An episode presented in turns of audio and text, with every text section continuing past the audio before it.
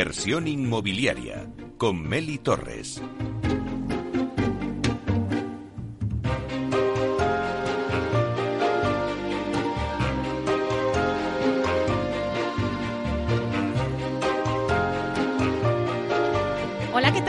Buenos días y bienvenidos a Inversión Inmobiliaria. Hoy hablamos de la creación de una plataforma digital para la gestión de los componentes industrializados en la edificación.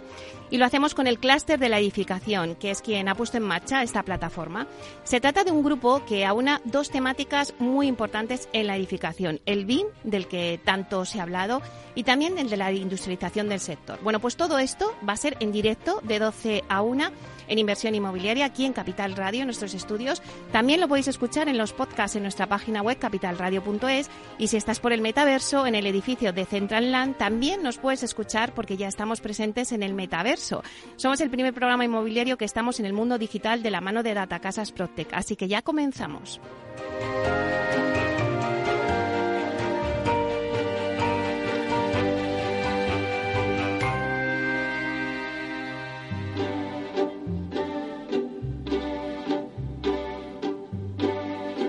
Inversión inmobiliaria. Comienza el debate.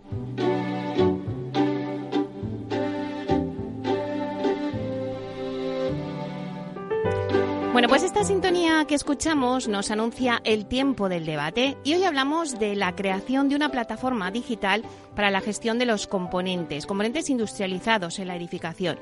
Y lo vamos a hacer con el clúster de la edificación, que es quien ha puesto en marcha esta plataforma. Bueno, se trata de un grupo que aúna eh, dos temáticas, eh, os decía, que os comentaba antes, dos temáticas muy importantes en la edificación. Por un lado está el BIM, del que tanto se ha hablado, y es que esta metodología BIM ha venido a revolucionar el, el mercado inmobiliario y hoy en día es una innovación que se aplica ya pues todas las empresas del sector.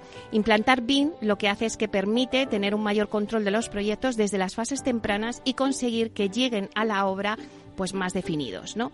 Y luego por otro lado, una, vamos a unir con la industrialización del sector y nos preguntamos, ¿pero qué significa la industrialización en la edificación? Bueno, pues consiste en la fabricación de elementos en un entorno controlado, podría ser pues una fábrica, para dejar eh, de hacerlo in situ en la propia obra.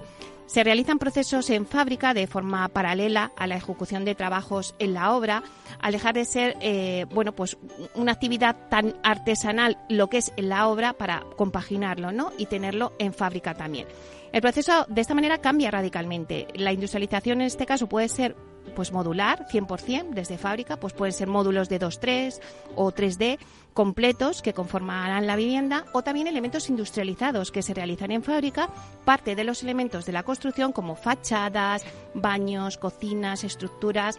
Bueno, yo os quería poner una pincelada ¿no? a estos dos conceptos, pero una vez aclarados, eh, pues ellos nos lo van a contar mejor. Hay que decir que este grupo del clúster nos va a contar ambos y nos va a analizar ¿no? esta combinación de estos dos elementos.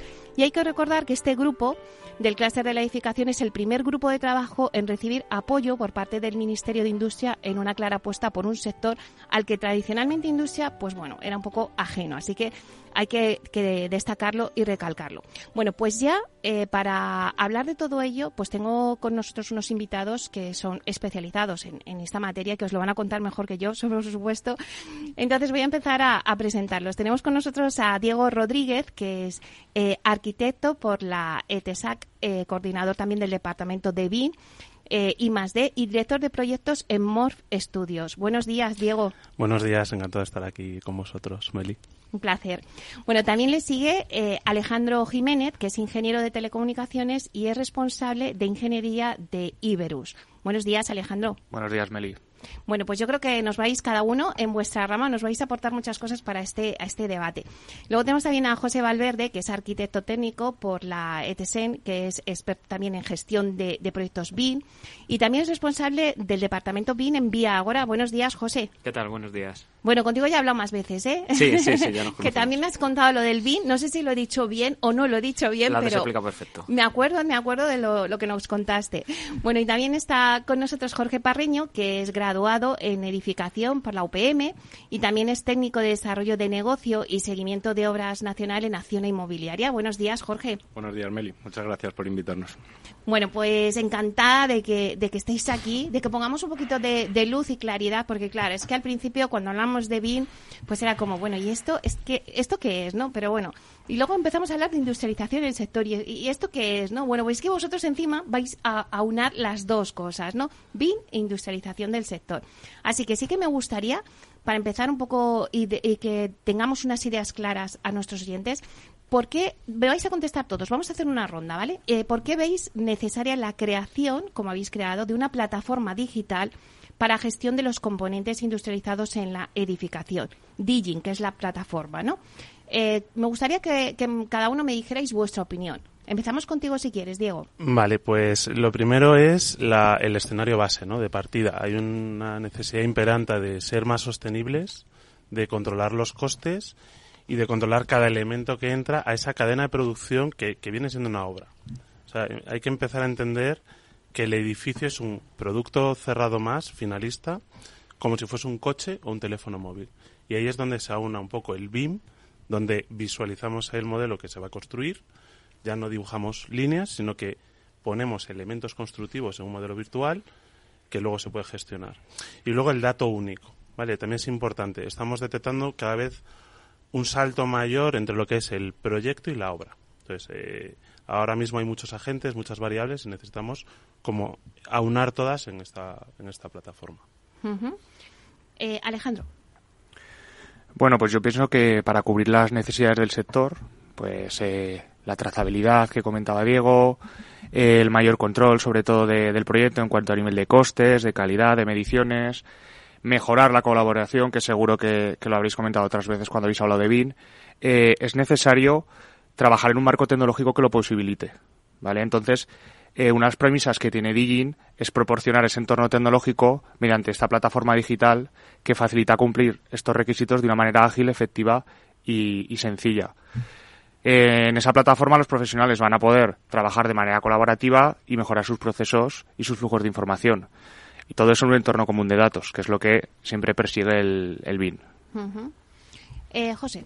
Bueno, yo creo que lo han comentado un poco los compañeros. Eh, se trata un poco de profesionalizar el sector con un foco de industrialización y se trata de que todo esté como muy ligado. Tradicionalmente la construcción ha sido como, eh, bueno, llega un arquitecto, hace su proyecto, se lo pasa a una constructora, luego llegará otro y son como hitos demasiado marcados. Necesitamos que todos estemos trabajando pues, en ese entorno común, ¿no? en un ecosistema común y que todos estemos integrados desde el primer día. Al final, si queremos industrializar el sector, es imperiosamente necesario que pase eso. Muy bien. Eh, Jorge, cuéntanos tu opinión. Pues, pues ya se han puesto muchas encima de la mesa, el... último al final, pero bueno, seguro que nos puedes dar una visión. Sí, un poco por, por más o menos eh, completar lo que han dicho mis compañeros. Al final, yo creo que todo producto que, que se fabrica de una manera industrializada, como puede ser el, el, sector de la automoción para fabricar un coche, pues requiere de un, un estudio previo por parte de diferentes equipos, muchos equipos, que están desde el inicio eh, estudiando esos, esos componentes para y tener una certeza de esos costes para tener mayor certeza sobre el producto final. Entonces, eh, no solo esos beneficios de coste, calidad y plazos, eh, sino ir más allá y tener un mayor grado de sostenibilidad en, este sector, pues yo creo que se consiguen con esta pieza clave que creemos desde el grupo, que, es esta plataforma para pasar de un sector tradicional como viene siendo a dar el paso a que sea un poco más industrializado. Y bueno, y que este sector eh, siempre ha sido como muy tradicional, o sea, que ha costado, porque, bueno, otros sectores, como antes habéis comentado, ¿no? El sector de la automoción, otros sectores pues siempre eh, enseguida se han industrializado mucho más rápido que el sector de la de la construcción y la edificación, porque es como que era muy tradicional. Pero bueno, ya creo que, pues como lo decía en la introducción, ya todas las empresas ya saben lo que es el MIN, ya utilizan esa aplicación y han visto los beneficios que ello trae, ¿no? Pero como que ha costado un poco, pero bueno, ya estamos en, el buen camino. Antes yo en la introducción sí que he explicado, pues, eh, bueno, pues un poco eh, la industrialización en el sector, Digin, la plataforma que habéis creado, y por otro lado BIM. Pero quiero que me lo contéis vosotros, que sois los expertos y los que realmente eh, sabéis del tema. Así que si te parece, eh, Diego, cuéntanos claramente qué es Digin. Eh, bueno, Digin es esta plataforma digital de gestión de, componentes o elementos industrializados dentro de una edificación, eh, pero al final se compone de tres patas o tres pilares importantes, ¿vale? Que es una base de datos global, eh, escalable, es decir, que, que pueda entrar mañana una base de datos europea con su huella de carbono, es decir, que pueda ser lo más grande posible. Eh, por otro lado, lo que viene siendo la interfaz colaborativa, es decir, la visualización de esa información y que siempre nazca del modelo como dato único. Es una exportación, digamos, del modelo hacia, hacia esta plataforma, base de datos, y nosotros visualizamos todos a la vez, en tiempo real, ese modelo. Entonces, eh, luego hay otra pata, que sería la normalización y estandarización de los elementos. Es decir, necesitamos controlar el dato eh, para todos trabajar con las mismas reglas de juego. No soy muy futbolero, pero pongo el ejemplo, ¿no? O sea, el fútbol se juega igual en todos los países del mundo. O sea, no hay unas reglas para Marruecos y otras para Estados Unidos, otras para España, no. Todos juegan con las mismas reglas, ¿no? Entonces, esto es un poco lo que, lo que se pretende. Normalizar, estandarizar, dato único, BIM. Entonces, todo eso se aúna en esta plataforma que al final es, pues, será una aplicación web, luego no, le estamos dando forma, ¿vale? Porque es un proyecto a tres años, financiado en esta primera fase. Eh, y eso es importante, ¿no? Estamos en esa fase de coger todas esas variables, aunarlas en, esta, en, este, escenario de partida, que ya hemos avanzado muchísimo, que se está automatizando demasiado. Pero eh, lo importante también es, es, lo que decía Jorge, eh, del control. O sea, ahora mismo hay demasiadas variables que no se están controlando y en los entornos colaborativos entra mucha información descontrolada. Como por ejemplo, cuéntanos alguna. Eh, pues se puede caer, os pongo ejemplo de industrialización, que a, lo mejor también José nos puede hmm. poner ejemplos, a lo mejor con Linux, de fachadas, pero bueno, un ejemplo, ¿no? Muchas veces se caen elementos industrializados de una obra por verlos eh, aisladamente o de forma individual sin el escenario completo. Es decir, la, la, típica pregunta que hacemos, ¿no? Oye, quiero meter baños prefabricados en mi obra. ¿Puedo? Pues, eh, la pregunta es inmediata. ¿Tienes 500 euros por baño? Mm, en una residencia de estudiantes de 600 habitaciones, pues es dinero. A lo mejor en una vivienda de 10 no, ¿no? Pero, pero es importante que ese escenario no se caiga porque ganas tiempo, reduces otros costes. O sea, no, no lo puedes ver como algo individual, sino, vale, a lo mejor sí los tengo, si por otro lado toco cosas. Entonces, lo que pretende, y, con esto remato, perdón, Meli, es eh, generar como escenarios para controlar eh, toda la sostenibilidad, consumos y demás. Quiero saber también vuestras opiniones o ejemplos. Por ejemplo, antes, José, que, me, que decía antes Diego. Sí, bueno, eh, creo que es interesante eso porque mm, cuando hablamos de industrialización o componentes industrializados, por ejemplo, el caso que ponía de los baños, pues no hay que la plataforma nos va a permitir desde un primer momento sacar como un análisis, una conclusión global, ¿vale? No solo mirando el coste de lo que me vale comprar el producto, sino qué me va a suponer, qué beneficios voy a tener desde un primer momento. Eh, volviendo un poco a lo que he dicho al inicio, es como esos hitos como muy marcados de, bueno, ahora termino la obra y ahora voy a industrializar. No, no, desde el momento uno ya tengo todo integrado, tengo esos datos, tengo ese conocimiento y puedo optimizar el producto o el proyecto en función de esos datos que ya tengo. Si quiero industrializar, pues desde el primer momento ya sé si puedo o no puedo. Claro. ¿Alguien, más que Alejandro? Sí, yo creo que la, la plataforma lo que te da es control y contexto Igual que el BIN al pasar del 2D al 3D permitía ver si iba a haber colisiones en la construcción, aquí estamos más a nivel de datos de nuestra base de datos. Es decir, para ejecutar todo este proyecto necesito todas estas tareas y recursos me cuadra, no, puedo jugar de otra manera para alcanzar los objetivos en tiempo, coste y calidad, pues bueno, esto te lo, te lo permite la plataforma. Pero todo si lo ves de manera conjunta. Claro, has puesto un muy buen ejemplo, Diego, así lo hemos visto muy claro, ¿no? O sea, es que tienes que ser, igual que en el fútbol, las mismas normas para todos y las mismas normas de juego, ¿no? Pues aquí igual. Jorge. Sí, o sea, al final es, mm, yo creo que el resumen es hablar todos el mismo idioma, ¿no? Porque, porque si, al, si tú tienes un, en los proyectos que se vienen haciendo al uso, eh, cada uno trabaja desde su propia metodología que tiene para su propia empresa. Entonces, al final, si todos hablamos el mismo idioma, se puede trabajar de manera colaborativa desde el inicio para que no haya que, que luego eh, exportarlo a tu manera de trabajar, sino que sería una manera de trabajar común que, con todos los beneficios que eso conlleva. Claro, eh, Diego antes nos ha explicado eh, la plataforma Digin y ahora explícanos BIM, aunque yo lo he contado un poco por encima. Sí, sí, pero bueno, lo, lo, decías muy bien que era como una revolución, pues al final es, es como una revolución total de la metodología de trabajo que se viene haciendo tradicionalmente, porque, porque bueno, siempre eh, como venimos trabajando es en esos plataformas CAD que al final no deja de ser replicar digitalmente en dos dimensiones lo que se hacía tradicionalmente con el bolígrafo el papel y es eh, replicar eh, líneas, tramas o, textos eh, sin ningún tipo de información. Entonces, al final BIM lo que imita es el el proceso real de la construcción, ¿no?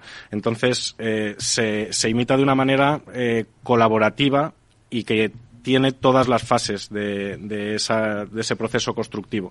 Entonces, colaborativa porque intervienen todos los agentes de, desde el inicio en un modelo constructivo único que, tiene ahí centralizada toda la información.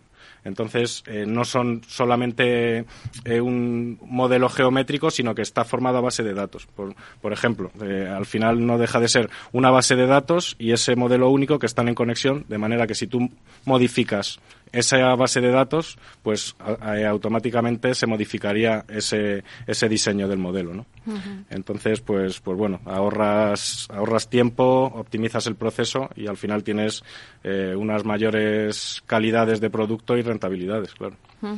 José, ¿y cómo crees que podemos acercar procesos BIM a todos los profesionales del sector?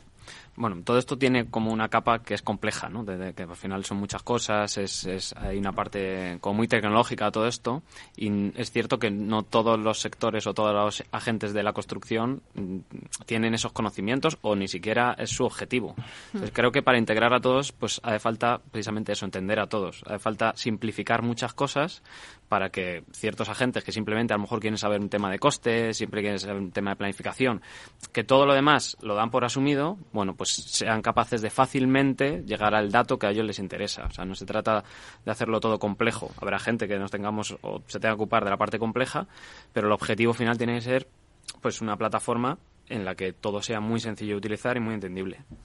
No sé si queréis aportar alguna cosa más, alguno de vosotros.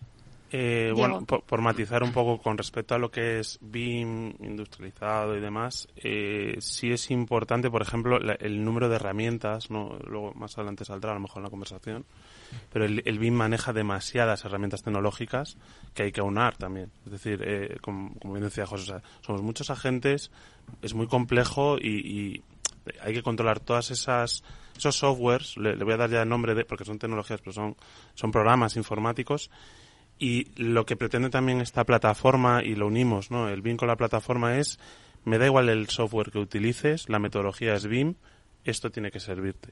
Ese es el mensaje.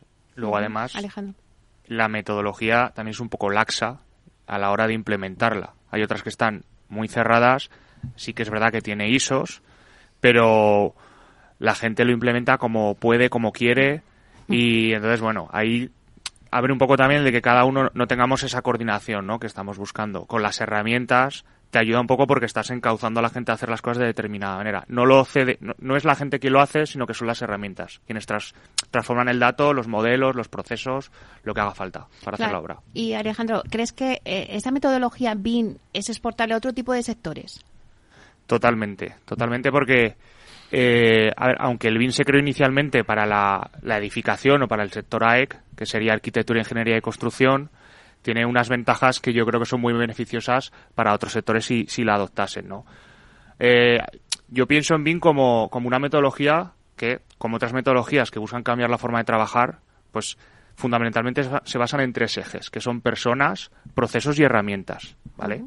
Tecnológicas o no. En este caso, pues viene muy acompañado el componente tecnológico en la herramienta, pero bueno, personas, procesos y herramientas. Entonces, basándonos en esos, tres ejes, hay muchos sectores que se pueden encontrar oportunidades de mejora. Lo que pasa es que, relacionándolo con el BIN, pues lo más parecido sería buscar aquellos sectores que utilicen pues planos, modelos en 3D o cualquier tipo de representación gráfica. Entonces, por ejemplo, vemos claramente el sector de la obra civil o de infraestructuras, que parece que es, lo más parecido ¿no? a la edificación, pero que luego hay otros sectores como puede ser eh, los que usan mapas GIS, el sector del comercio, porque hay que representar los productos en 3D para que los clientes tengan una mejor experiencia, eh, industria 4.0, procesos de desarrollo y fabricación, o sea, en general un poco todo lo que sea también industria 4.0 y, y, gemelos digitales, que es un término que se usa mucho también. Yo creo que eh, tanto procesos y herramientas y luego lo que aprenden las personas de esos procesos y herramientas se puede aplicar a, estos sectores. Lo que pasa que no, no, sé si estáis de acuerdo, pero claro, el sector eh, pues inmobiliario ha sido muy tradicional y le ha costado. Al final ha entrado, pero le ha costado. No, no sé los demás sectores si van más avanzados o no. Diego. Eh, seguimos construyendo como hace dos mil años. Ese es el problema. Eh, pero tenemos tecnologías del siglo XXI entonces, lo que hay que intentar es reducir ese salto, eh, en cierta manera, ¿no? Entonces, eh, yo lo, digo siempre, o sea, llevamos 23 años de siglo XXI. O sea, deberíamos dejar medir, de, medir nuestros proyectos como en el siglo XX, ¿vale? Porque seguimos usando, eh, voy a decir un nombre, ¿no? Pero Presto, al uso y Excel, a lo mejor hay que usar otro tipo de tecnologías que están en nuestra mano hoy, con las metodologías nuevas. Y, un poco lo que decía Alejandro, o sea, al final es Building Information Modeling. O sea, ya me, da igual que sea Building o cualquier otro producto. O sea, al final lo que estamos haciendo es anticipando el producto virtualmente, haciendo su gemelo digital para trabajar con él, sin necesidad de tenerlo construido previamente. Bueno, y con los beneficios que ello, ello supone. Bueno, pues vamos a hacer una pequeña pausa, vamos a coger un poquito de aire y volvemos enseguida.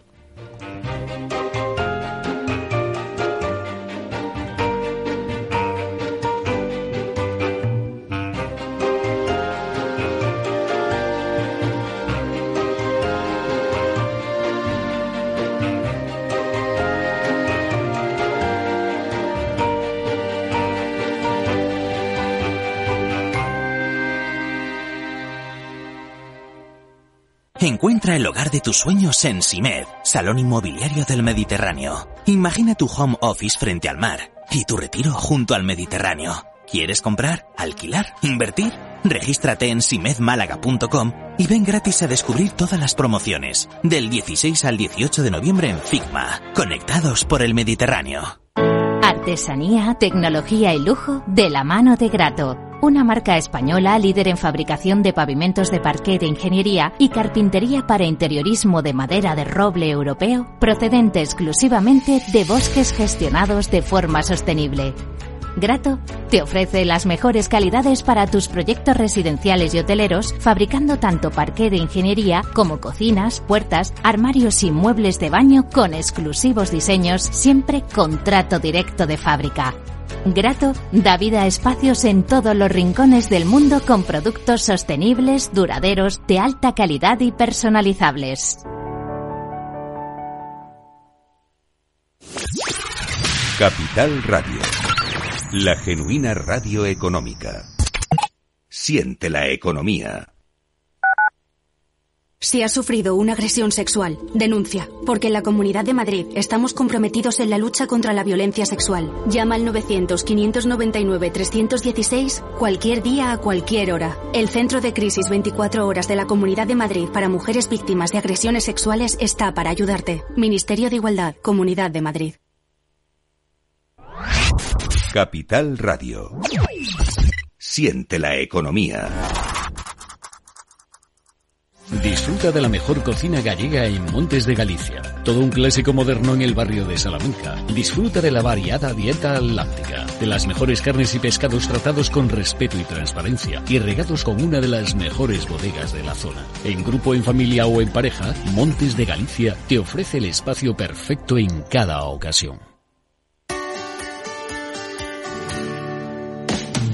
Aquí, en Capital Radio, está el programa más divertido y de mayor influencia en el mundo del capital humano. Todos los viernes a la una de la tarde, únete a Humanos en la Oficina, presentado y dirigido por el speaker internacional Miguel Ángel Pérez Laguna. Un programa donde el talento es protagonista en un formato innovador e irresistible que ya se escucha en 13 países. No te lo pierdas.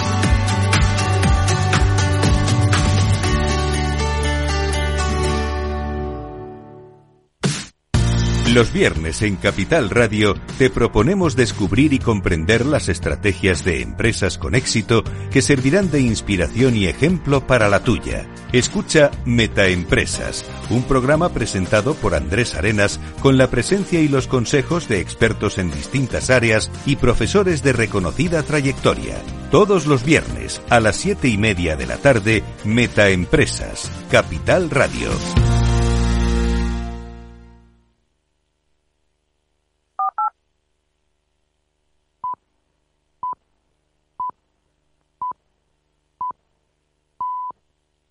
Cuando formamos parte de algo más grande, la inercia nos impulsa en una sola dirección. Es el momento de avanzar juntos.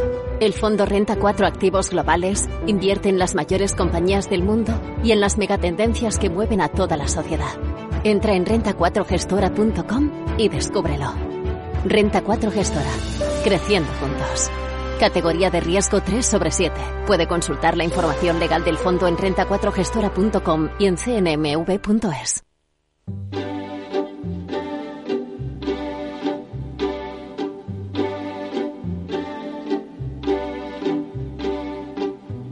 Inversión inmobiliaria con Meli Torres.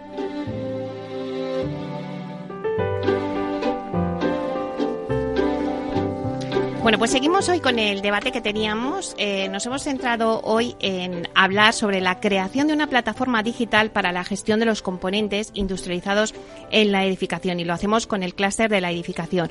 Voy a hacer un repaso rápido a la mesa que tengo con nosotros aquí. Está Diego Rodríguez, que es director de proyectos en Morph Studio. También está con nosotros Alejandro Jiménez, que también es eh, responsable de ingeniería en, Iberus. Eh, también está con nosotros José Valverde, que también es responsable del departamento BIN en Vía Ágora, y Jorge Parreño, que también es eh, técnico de desarrollo de negocio y seguimiento de obras nacional en Acciona Inmobiliaria. Bueno, eh, sí que me gustaría ahora que nos adentráramos un poquito en hablar cuáles son los retos tecnológicos de la arquitectura actual. Por ejemplo, Diego. Pues el primero, en la cantidad de, softwares y metodologías que hemos ido abarcando a lo largo de estos últimos años, sobre todo el 2010 quizás en adelante, eh, y las nuevas tecnologías industriales, eh, pues de prefabricados, de, o sea, todo lo que ha ido apareciendo, ¿no? Que eso al final hay que incorporarlo en una, en un sistema, ¿no? Como veíamos antes, muy tradicional, muy, muy del siglo XX o del año cero, para que nos entendamos, ¿no? Entonces, eso todo es, es muy complejo, es un reto, y sobre todo es un reto de cara al futuro, porque no sabemos cómo es la, la arquitectura de mañana, pero sí sabemos cómo queremos que sea, o sea, más sostenible, más viva, más orgánica, más, más controlada en, cierta manera, con menos huella. Entonces, eh, en esa línea aparecen programas nuevos, eh, sobre todo estos últimos 10 años quizás, eh, y, sigue creciendo. Eh, ahora nos comentará seguramente Alejandro toda la tecnología, ¿no? Cómo, cómo funciona el sector, es, una barbaridad. Pero sí hablaremos, eh, así como el salto del lápiz al CAD ya fue un salto tecnológico importante, con el BIM y todas estas plataformas colaborativas, ¿no? Que van a ir naciendo poco a poco, pues, eh, aúna muchos, muchísimos softwares. Entonces, hay, el primer reto es el control de software qué software se debe utilizar y cómo lo controlamos. Pues eh, con esta plataforma de la que estamos hablando, Digin, lo que se intenta es, da igual si tú utilizas Revit, Archicad, eh, Grasshopper, Rhinoceros, o sea, todos los programas de fabricación que pueda llegar a haber, la idea es que se, que, se junten todos y que se controlen desde esta plataforma, ¿vale? Entonces, estamos trabajando en, en esa línea. Es decir, vamos a hacer un proyecto piloto, ¿no? Para a modo testeo, con diferentes programas, todos los que pueda haber en el mercado para ver si realmente la plataforma es así de ágil. Entonces, el primer reto de la, arquitectura es ese, ser más viva, orgánica, adaptarse a todos los software y tecnologías que vengan en un futuro y sobre todo que sea mucho más controlada por todos los agentes colaboradores, ya sea por coste, sostenibilidad o cualquier tipo de ocurrencia que nos venga en un futuro, ¿no? Claro, ahora que estamos hablando de, bueno, pues un poco las barreras y los problemas que pueden surgir. Jorge, ¿qué problemas está teniendo la metodología BIM en su implantación? Hombre, ahí yo creo que fundamentalmente lo dividiría en, por ejemplo, formación. Al final eh, está claro que es un sector tan amplio y hay tantos agentes que intervienen que para que hablemos todos ese mismo idioma, idioma tenemos que saber ese mismo idioma. Entonces, eh, la formación yo creo que es un, problema que está suponiendo una traba.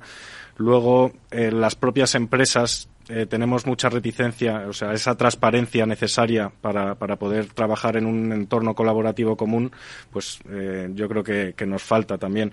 Y luego, por otro lado, lo que hemos comentado a lo largo del debate, que son esas diferentes metodologías que, que bien nos estaba diciendo Diego, y eh, que eso conlleva también a una falta de, de, estandarización, que es, que es un poco lo que, lo que estamos buscando ¿no? con esta plataforma. Claro, eh, igual que hay estos problemas eh, con la metodología BIM, también vamos a ver los problemas o las barreras que hay pues en procesos de industrialización. Y José, vosotros en Vía Agora pues habéis puesto, sois pioneros con el tema de las fachadas eh, de de madera industrializadas. Pero cuéntanos, ¿cuáles crees que son las principales barreras para la integración de componentes industrializados y en qué fase del proyecto piensas que se debe pensar en industrializar? Bueno, hay como un par de barreras como muy marcadas y una principalmente es el desconocimiento. Cuando se habla de un producto industrializado, mm, alguien que esté muy ajeno a esto piensa que es una cosa mm. como de mala calidad, de, el típico baño de un festival, una gasolinera, plasticoso. No es eso. Es el trabajo que se hace en la obra es hacerlo en una fábrica de una manera más detallada, de una manera mucho más precisa, donde si se rompe un azulejo no tienes que esperar dos semanas para que te venga otro porque ya lo tienes allí. Entonces haces un producto de mucha mayor calidad que lo hace fuera y lo llevas a la obra. Entonces, ese desconocimiento de cómo es el producto es una barrera. Mucha gente que a lo mejor dice, no, no, eso no, porque no me va a dar la calidad que yo busco. Te va a dar más, seguramente. Y luego hay otra que es el conocimiento técnico de cómo funciona el producto. O sea, es otra, otra barrera grande de decir, bueno, vale, yo a lo mejor tengo claro que quiero industrializar, pero no sé cómo. O me va a complicar esto la obra, me la va a retrasar porque no sé cómo. Bueno, es otra barrera. Con plataformas como Digin permitimos precisamente que todo eso se integre y que si tú quieres industrializar ya tengas al industrializador o a la empresa industrializadora industrializadora eh, en permanente contacto contigo y lo tengas ya directamente colaborando. Entonces ahí te facilita porque te va a dar ese conocimiento, ese know-how, decir, mira, esto funciona así y necesitas hacer esto para poder industrializar. ¿Cuándo? Pues cuanto antes. O sea, no, no tiene sentido hacer un producto o un proyecto, desarrollar un proyecto y decir, venga, ya voy a construir, ahora voy a industrializar. No, hay que hacerlo en un proyecto básico o incluso antes si puedes. Porque ese producto industrializado tiene una forma de, ser, tiene unas restricciones o unos comportamientos que tú tienes que tener en cuenta para que tu diseño funcione. Entonces eso hay que anticiparlo antes, hacer un diseño que sea industrializable, que es lo que es lo importante. No hacer un diseño y luego intentar industrializar. Claro, al revés. Eh, antes, eh, claro, Jorge ya apuntaba lo de la formación, pero Alejandro, o sea, al final, bueno, claro, es que se necesita una formación para todo el tema de, de BIM, de, software. Eh, bueno, pues exige esta nueva tecnología una formación específica del sector. No sé si la hay ya. Las hay, las hay muchas. Pero, a ver, partiendo de que el aprendizaje es un proceso constante que tenemos que hacer todos los seres humanos por las nuevas herramientas que hay en la sociedad, los nuevos procesos y que se integran y tenemos que convivir con ellos. Hmm. Si estamos hablando que la metodología BIM trae nuevas formas de trabajar, nuevos procesos, nuevo uso de herramientas, pues indudablemente tenemos que formar a la gente para que las pueda usar, ¿vale? Eh, la mayoría de los profesionales del sector van a tener que formarse, pero en distintos grados, porque dependerá de sus responsabilidades y de sus funciones. Pues, por ejemplo, habrá profesionales que se dediquen a gestionar obras que ahora tendrán que aprender nuevas formas de gestionar obras, eh, datos, procesos. Luego, los profesionales que modelaban en 2D tendrán que aprender a modelar en 3D y además a integrar la información, el flujo es ahí del BIM, integrarla correctamente en el modelo. Pero luego habrá otros, como por ejemplo un electricista, que no necesitará aprender BIM. Lo que pasa que sí que no sé si es que yo soy muy tecnológico o qué, que sí que creo que tiene que haber siempre un nivel mínimo de digitalización de todas las personas para que aprendan a utilizar las herramientas, las suyas, las que tengan que usar, para que así podamos explotar las herramientas que se hacen, ¿no? Que puedan trabajar mejor y más rápido y no que digan, no, no lo hago, yo uso el papel o yo siempre he usado mi bloque de notas, que es un poco lo que suele utilizar este, este sector. Eso, creo que es un ejemplo muy, muy práctico y muy mm. eficaz. O sea, el papel cada vez se intenta imprimir menos y de hecho en la obra sí hay papel, se imprimen planos en papel, pero cada vez menos. Y llegará un punto que eso desaparezca. Una cosa que a lo mejor hace unos años parecía una locura. ¿Cómo voy a construir sin papel? Bueno, pues ya tienes una tablet, tienes un móvil que para consultas, para hacer cuatro cosas que necesitas, sabes perfectamente con un elemento digital que que puedes construir. Eso yo creo que es el, cambio, el que, bueno, que un electricista no necesita BIM, pero sí que a lo mejor necesita saber utilizar una tablet para abrir un PDF. Que, igual no es solo consumir información, sino también crear información. O sea, en esa colaboración que estamos diciendo, pues igual el electricista tiene que eh, imputar algún tipo de, de, anomalía o una foto, una evidencia, no sé, cualquier cosa que sea mejorar el, el, flujo de información del proceso. Claro, que en esa plataforma pues se va registrando todos los datos, ¿no? Como decíais antes. Eh, bueno, hay una pregunta que seguro que muchos de nuestros oyentes estarán haciendo. Eh, y me gustaría compartirla con vosotros. Diego, ¿por qué no podemos seguir construyendo como hasta ahora? Por ejemplo, eh, vamos a dar mm, algunas claves a nuestros oyentes, ¿no? Y algunos datos. ¿Cuánto consume y cuánto contamina un edificio? No lo sé. no me digas eso, por favor, claro, Diego. No, ese, es, ese, es, el problema, justamente. No, no, lo sabemos. Quizás sabemos cuánto consume un coche, cuánto emite, cuánto... Todo le damos una etiqueta pero se, a un edificio no, no somos capaces. Claro, por eso ahí está el problema. Ahí está el problema. Queremos, de alguna manera, llevarlo al siguiente nivel, ¿no? De, de control, normalización, regulación. O sea, eh, estamos hablando de, de, de, herramientas que tenemos a nuestra disposición a nivel de control. Pero luego también, como, como bien decía Jorge, no tenemos las mismas reglas de juego todos. Y eso es, ese es el problema. Tampoco tenemos el escenario que, es el otro problema, ¿no? No tenemos el mismo escenario base todos, cuando deberíamos de tenerlo. El escenario base es una ciudad y un ayuntamiento. Entonces, hay muchas variables, los ayuntamientos también se deberían de actualizar un poco. O sea, lanza ahí una, una, una puya, ¿no? Pero, pero sí, o sea, hablamos de sostenibilidad, de, de un fin global, que, que, vamos todos a una. Entonces, eso de alguna manera es lo que necesitamos saber cuánto consume mi edificio y cu cuánto em emite, pero sin, sin, necesidad de construirlo. ¿Vale? O sea, anticipándome, porque yo no necesito, pongo el caso del coche otra vez, ¿no? No necesito fabricar el coche para saber cuánto va a consumir o mm. cuánto va a emitir, o para controlar una pieza que viene de Japón y se integra en un, un esquema europeo. Eh, Europa tiene unas normas, entonces si quiero meter esa pieza dentro de la normalización europea, tiene que cumplir unas normas unos estándares. Entonces, ahí, ahí es donde queremos entrar. O sea, no, no, es solo una plataforma, sino va mucho más allá. Es una base de datos, una plataforma colaborativa y una, un estándar y normalización que creo que el sector no ha cogido aún y necesita. Y el BIM solo habla de nomenclaturas. Eh, también lanzo esa otra puya, ¿no? Que, que los que están intentando que el BIM avance no está avanzando desde mi punto de vista por el buen camino. Uh -huh. Debería unirse a la edificación. Claro, es verdad lo que estás diciendo, porque eh, eh, al final ahora sí que hay muchas promotoras, y Vía ahora es una de ellas, que sí que está midiendo el consumo, su huella de carbono, claro. una vez hecho el edificio, ¿no? Eso. O sea, lo bueno es saber todo esto antes de que esté construido, como, como lo has dicho pa muy bien. Para tomar coche. decisiones. Efectivamente. Si no, no puedo tomar decisiones. Ya las tomo tarde, ¿no? Como, también, también lo, lo que decía José, o sea, el escenario base eh, va cambiando. Entonces, eso es lo que tienes que ir controlando. Y es muy importante también los ritmos y tiempos. ¿no? no es lo mismo hacer un proyecto industrializado, tiene mucho más tiempo de proyecto, pero la obra va mucho más rápida. Uh -huh. O sea, ahorro meses de obra, que es donde tengo mayor coste, o donde se me pueden ir los costes de forma descontrolada, y no pasa nada. O sea, hay más tiempo de proyecto. Entonces, eh, se tienen que ajustar también los marcos jurídicos de contratos y demás. También estamos, como bien sabes, en el clúster haciendo sinergias con estos otros grupos uh -huh. para que todo esto esté de alguna manera súper acotado para poder lanzarlo al sector. Uh -huh. Claro, pero eh, Jorge, eh, ¿qué ventajas no proporciona al sector pues tener esos datos de cuánto consume mi edificio, cuánto contamina eh, el edificio pues en una fase previa antes de, de construirlo?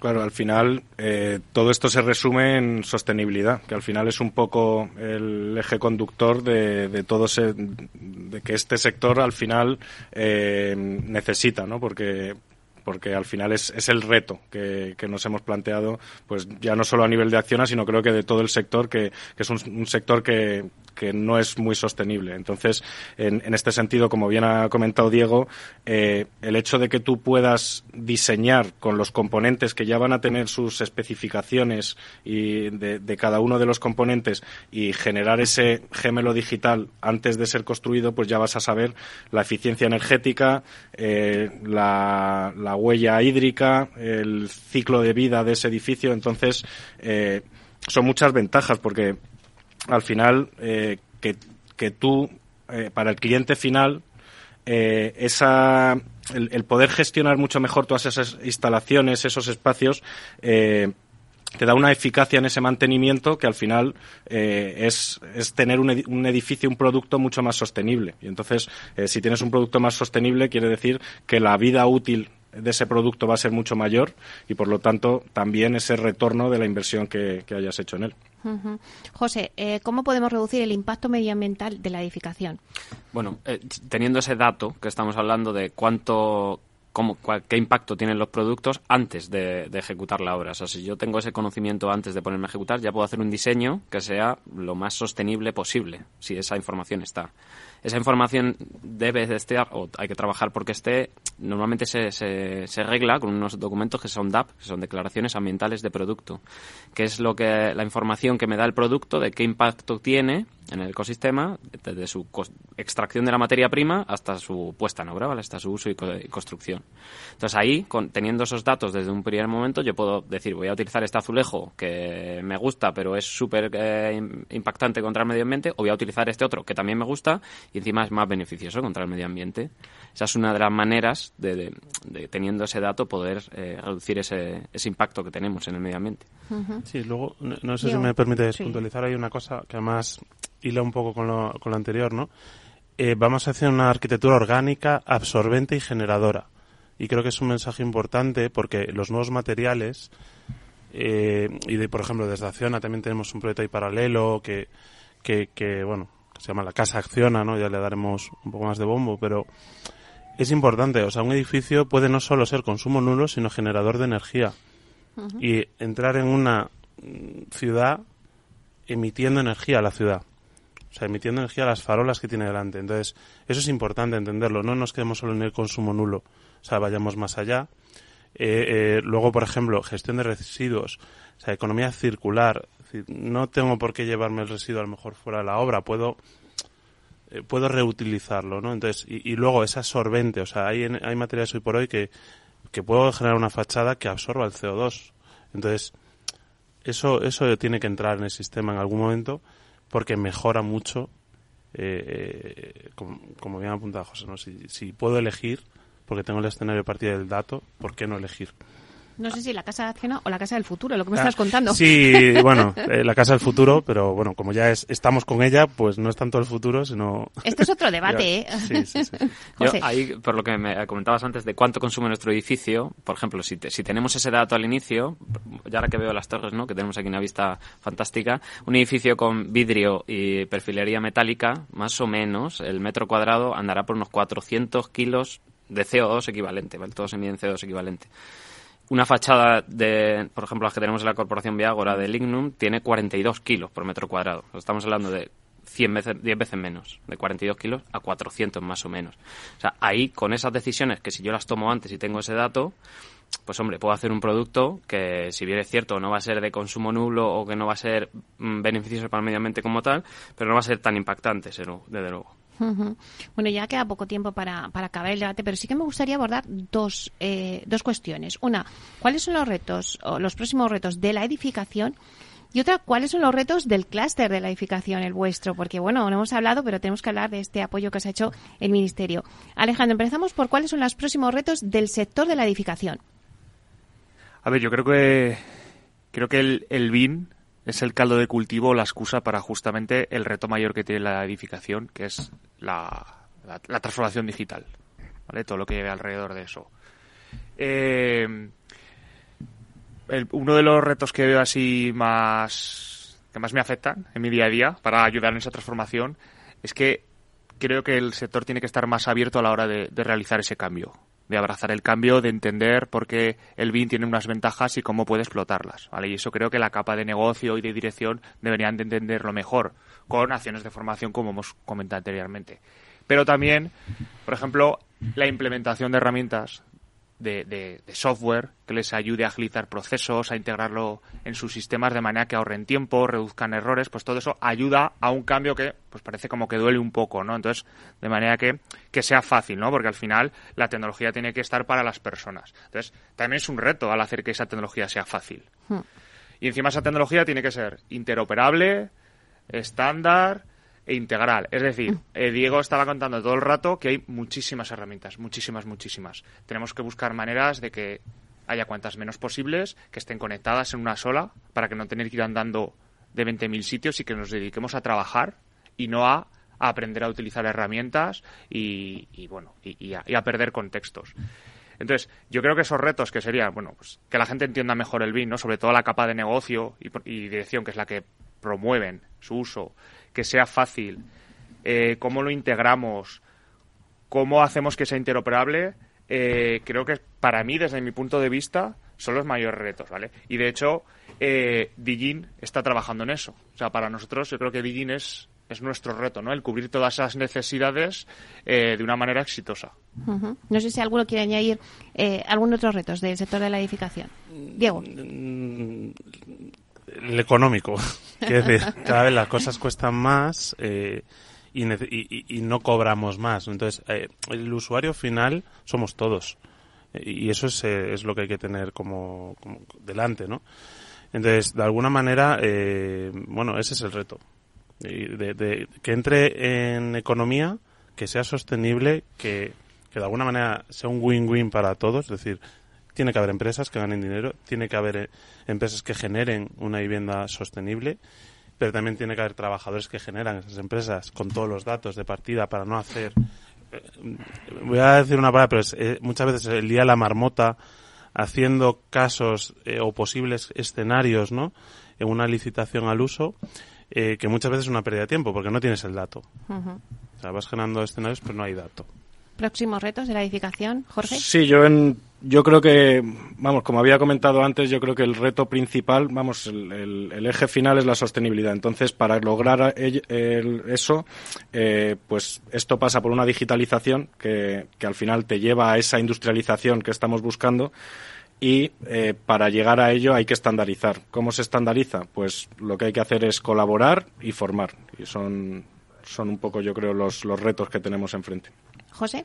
Bueno, viendo la situación actual social que tenemos, que todos los precios van en alza, que todo sube, toda la materia prima sube, o sea, tiene el mayor sentido del mundo hoy en día el, pues eso, el estandarizar, el, industrializar para conseguir unos productos, unos proyectos al final que tengan una calidad máxima, igual que ahora, o mejores, a un precio por lo menos como está, que no siga subiendo gracias pues a esa industrialización del sector que es una cosa que mm, no es elegible, es necesario.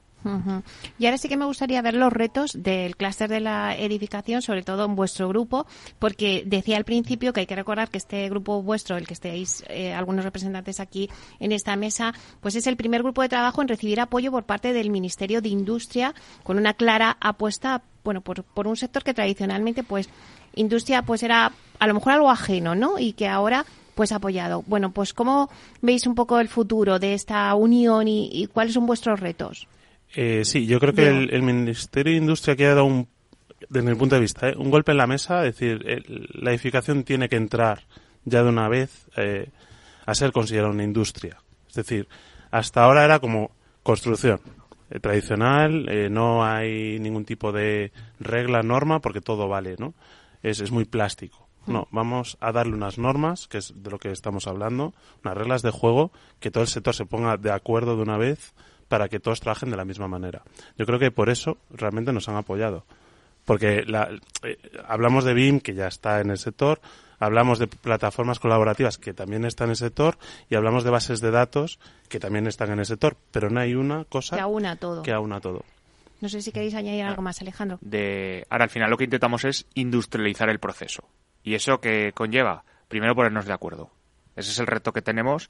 Gran reto. Gran reto porque es ponerse de acuerdo a nivel de empresas, que cada empresa trabaja como, como ella trabaja.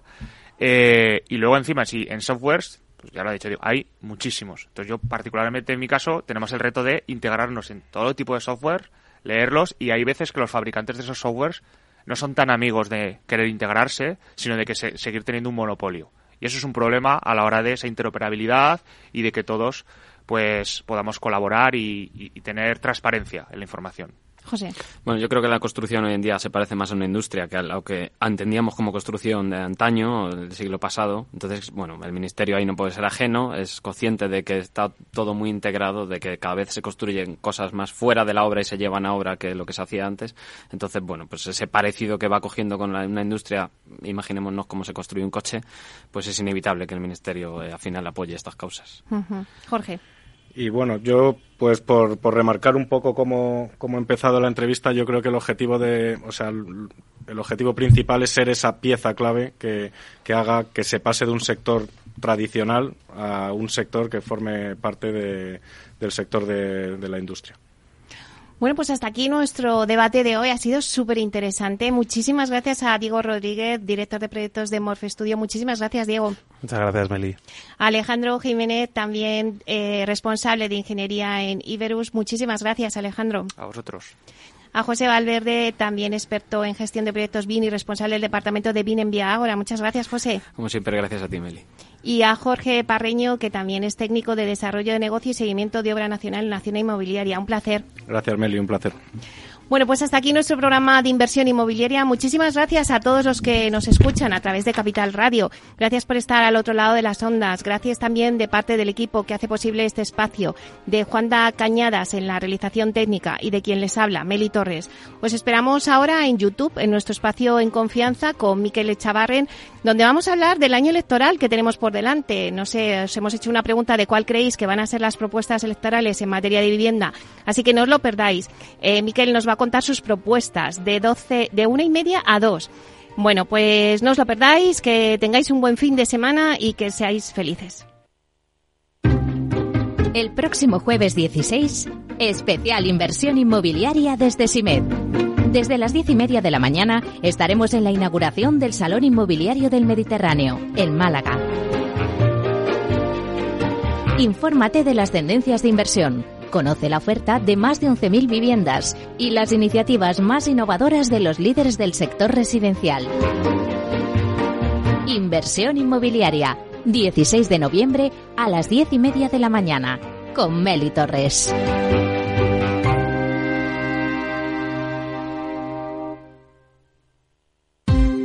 Ya no estamos en la era de la información, estamos en la era de la gestión de los datos y de la inteligencia artificial.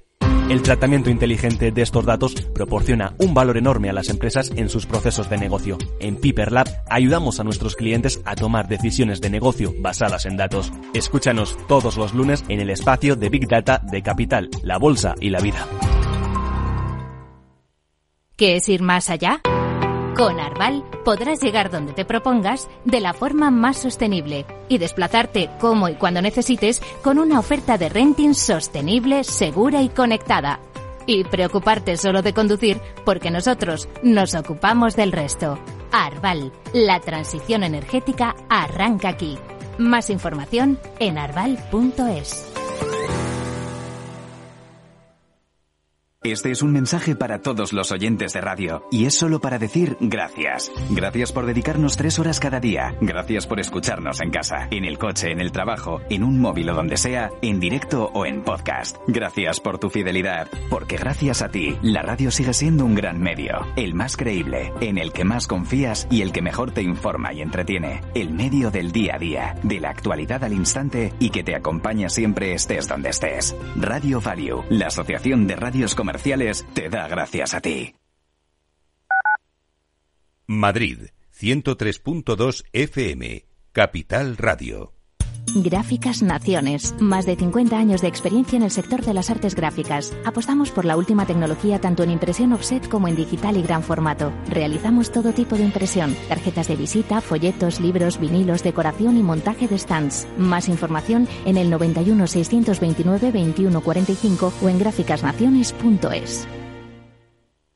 Disfruta de la mejor cocina gallega en Montes de Galicia. Todo un clásico moderno en el barrio de Salamanca. Disfruta de la variada dieta láctica, de las mejores carnes y pescados tratados con respeto y transparencia y regados con una de las mejores bodegas de la zona. En grupo, en familia o en pareja, Montes de Galicia te ofrece el espacio perfecto en cada ocasión. Esto te estás perdiendo si no escuchas a Rocío Arbiza en Mercado Abierto.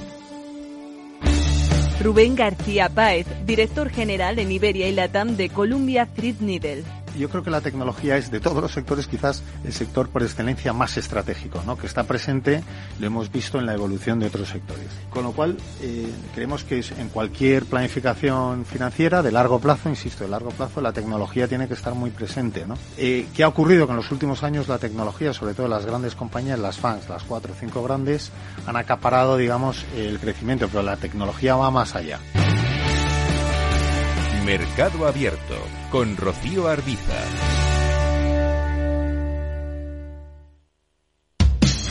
Los jueves, de la mano de nuestra coach Patricia Guzmán, llega Rafa también entrena. Un espacio dedicado al desarrollo de las actividades directivas con un tono desenfadado y no exento de humor. Los jueves, Rafa también entrena en El Balance, Capital Radio.